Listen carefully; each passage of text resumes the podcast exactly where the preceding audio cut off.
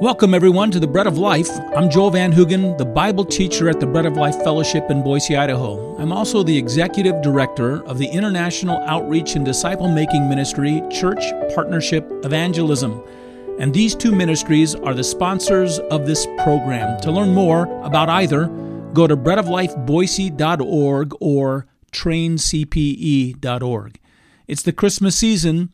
And sometime during the season, you should let your minds go to the images of the stable or the shepherds out in their fields keeping watch over their flocks. I suspect those images will somehow comfort you. But before you truly understand their significance in the Christmas story, you'll need to go to another scene, a much more impossible place to picture. We must let ourselves go before the throne of God. It is there that Christmas's true meaning and comfort must take shape. For most of us, these pictorial images of Christmas, the manger scene, the Judean hillside, they place in our minds and our imaginations images that can easily be painted or we would like to see painted to see how they would look and approximate.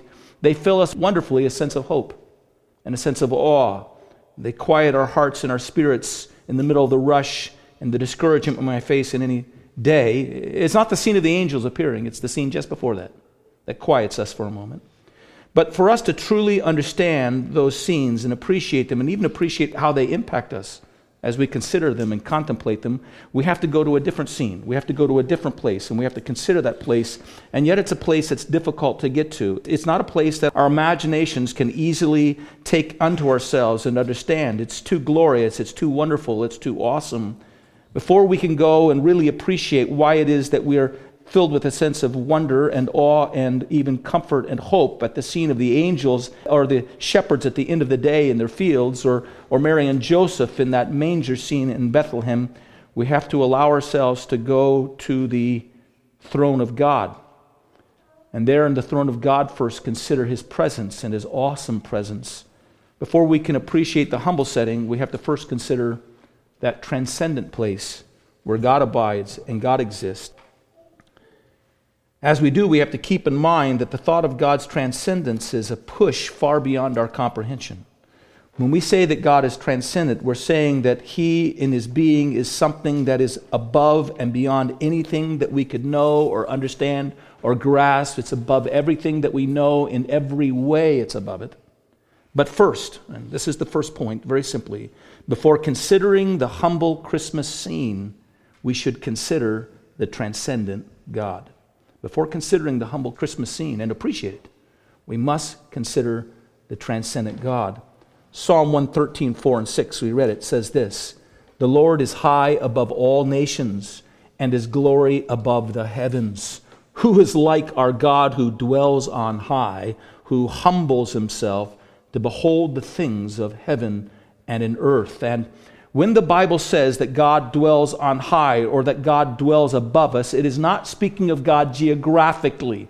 It's not trying to locate God astronomically. It is using our limited, pathetic language and our limited way of comprehending things to say that God is completely other than ourselves and completely removed from our experiences in his majesty and in his greatness. Our imaginations can hardly even grasp the notion of the universe. We stretch our intellects to attempt to fathom this single galaxy that we call the Milky Way, floating in the midst of an ocean of progressively expanding galaxies. The modern scientist tells us that there are two trillion galaxies in the universe. A short while ago, they said it was 2 billion galaxies. The further they were able to peer into the universe, they bumped that number up significantly. The further they peer into that universe, I suspect the number will get greater and greater and greater. And yet, if our imaginations could take us to the farthest star in the farthest point of the universe, what we would discover is that the universe can be measured that it has a limit and it has an end and it has an edge. That universe itself is, in all of its seemingly incomprehensible greatness, is finite, it's measurable, it's limited. And at that point, and in that moment, we would begin to meet and explore, and what would reside before us is nothing but the unlimited, infinite, unending, immeasurable, transcendent God, and the universe is but foot, his footstool. One of the hymnists wrote, Shoreless ocean, who can sound thee? Thine own eternity is round thee, majesty divine. The psalmist just says he's above all and so great that he has to stoop down to condescend to merely look upon the heavens and upon the earth. He must condescend to gaze at the universe. And my friend, I tell you that God does not bend any further to view the outer rim of the universe than he does to view you. He is transcendent beyond our imaginations. When we speak of the holiness of God, we think of his absolute and moral purity. But more than this, we understand that it is a reference, the holiness of God is a reference to God's complete and utter otherness. The Bible depicts this holiness of God is a fire that is unapproachable. It's a holiness that blazes greater and more profound than the gathering, the accumulating of all the suns in all of the universe. Job 15 15 does speak, does speak of the holiness of God as something that is expressive of his otherness and complete and moral purity. It says there that even the heavens, the universe, is not pure in his sight. Job 15 15 tells us this. But even more than his moral purity, ultimately, this word is an expression of his complete and utter transcendence. When the angels gathered around the throne of God in Isaiah 6 and cried out, Holy, holy, holy, what they were saying was other, other, other, or apart, apart, apart. He's transcendent above us all. And this reality is a mystery that we cannot grasp. It resides in a, in a manner of speaking in words and language that are beyond the tongue and beyond what is uttered and what has been spoken in all of this world and all the universe. And before this infinite transcendent God, the universe is but a speck, not to be compared with God. Before this transcendent God, the universe is a speck to be compared with the speck that is you. There's where the comparison is. There's the only safe and sound comparison is, is the speck that is you and the speck of the universe. When you consider either one in light of the transcendence of God. So no person, no human being is really qualified to speak of this God in anything but a completely limited understanding. God has revealed himself, but only within a scope that somehow can be unfolded into our minds and our imaginations and it would make more sense to have some kid who flips hamburgers at McDonald's go to the local hospital to perform a open heart surgery than it would be for us to find the most intelligent individual in the United States or in in the world today and have him offer up a satisfying treatise on the majesty and glorious mystery of who God is and what God is. The psalmist says God condescends to us. That's the next point. Here it is. Before considering the humble Christmas scene, consider that this transcendent God who is over all and beyond all condescends to see us. This transcendent God who is over all and beyond all condescends to see us or view us. This is what the psalmist says. By the way, he, he doesn't speak in suppositions here. He does not say, now, supposing that God wanted to see us uh, well, if God wanted to see us, he would have to bend down to do it. That's not what he says. He offers not a supposition here, but a proposition. He says, God bends down to view heaven and earth. God is condescending towards us every single day to view his creation and to view us. He's stooping low to hold his creation and view. And at this point in the psalm, this notion is only meant to stun us. It's only meant, as we hear it, to stun us and awaken us to a sense of his profound awesomeness and greatness. He cannot gaze at the galaxies above our head without stooping down and bending down to hold them in his view. And in the same way, he bends to hold us in his view. Now, this is not an idea that is expressed in order to bring us comfort. We're not to read this and say, oh, well, this is such a comforting thought that this transcendent God that is beyond all things stoops to put his eye upon us.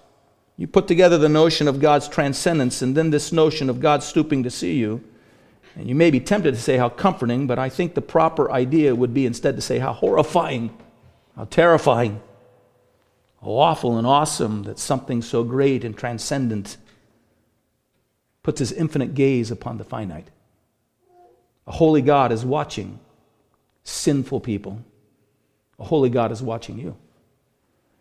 The New Testament tells us the story of the Lord Jesus when he was arrested, and the first place they took him was to go before the high priest.